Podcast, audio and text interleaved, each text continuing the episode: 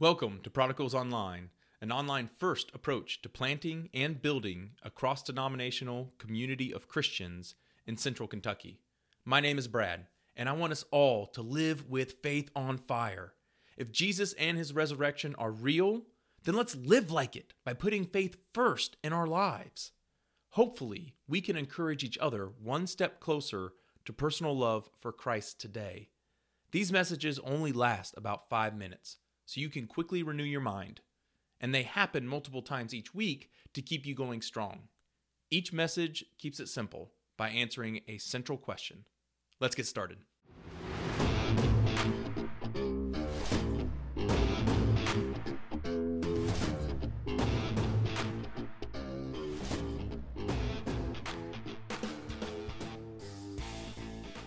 Should a Christian's beliefs influence their politics? This may be the most controversial one yet. The separation of church and state within the framework of the newly minted American Constitution was a game changing political revelation in the 1780s.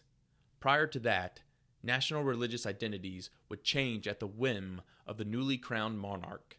Conflicting religious sects would war against each other across millennia in the name of some government.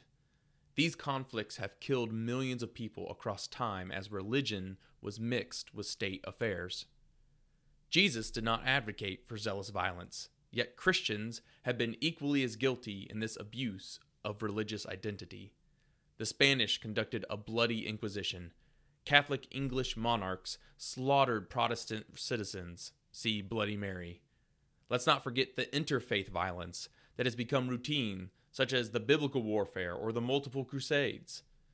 Without a doubt, the name of Jesus has been abused in man's pursuit of power, land, and wealth. With this in mind, the separation of church and state must be a good thing, right? The answer is not so simple for the Christian. There is a corporate value in refusing to adopt a national religious identity. However, there are dangers for the individual who lives his political life under worldly constructs and his private life under God's.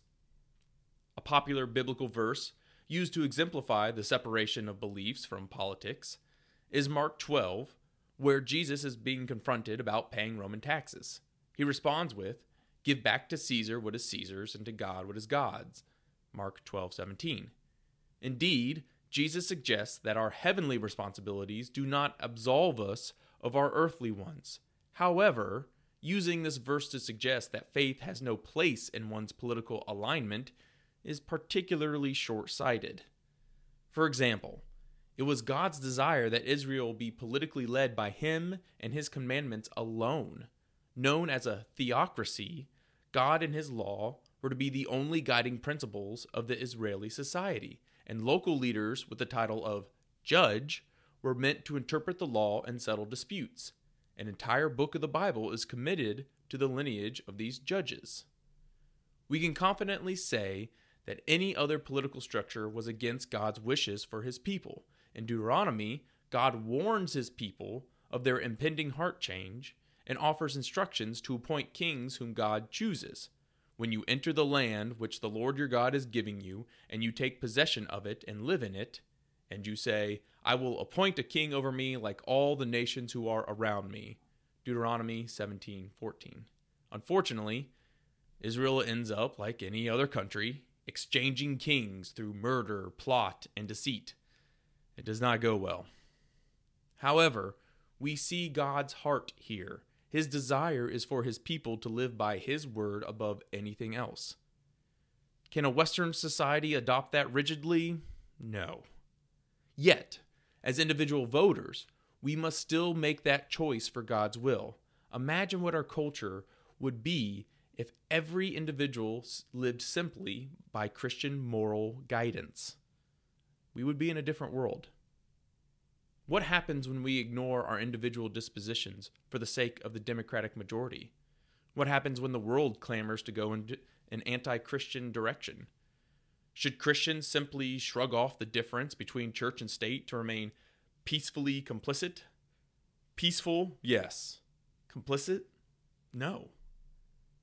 Another example that may help us with these questions comes from one of Christianity's greatest villains, Pontius Pilate. Pilate was a historical Roman governor of the Palestine area during Jesus' ministry. History tells us that Pilate was a brutal leader. He lost his position and was recalled back to Rome after a massacre of Samaritan civilians. You may know Pilate better as the governor who condemns Jesus to his crucifixion at the demand of an angry Jewish crowd. The crucifixion is mentioned in each of the four gospel books. In Luke's version, chapter 23 recalls Jesus' presentation before Pilate, Herod, and the crowd. We read Pilate's declaration of Jesus' innocence, trying to convince the mob against putting Jesus to death. But before we give credit to Pilate for being such an upstanding advocate, let's not forget that he ordered the vicious 39 lashes before Jesus' death and ultimately condemned Jesus to die.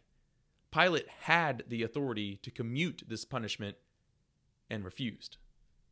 This is where indifference becomes as dangerous as intentional evil. Indifference allows the innocent to be hurt by the angry mob. Indifference reveals the weakness of our inner character because the indifferent prefers personal peace and conflict avoidance more than the protection of the marginalized and vulnerable. A righteous man can confront a mob peacefully and lovingly. However, a righteous man cannot condemn the innocent to suffer in any peaceable way. While our culture demands abortion rights, who do we stand with? As our culture advocates for separatist, nationalistic policies, do we turn a blind eye to the massacred and suffering abroad? When the culture confuses our children, do we allow the mob to dictate their identity, or do we defend their divinely inspired images? If culture wants to imprison the poor, do we stand idly by while they are handcuffed? National religious identities lead to tribalism and often violence. However, the lack of a personal religious identity leads to indifference, weakness, and cowardice like Pilate.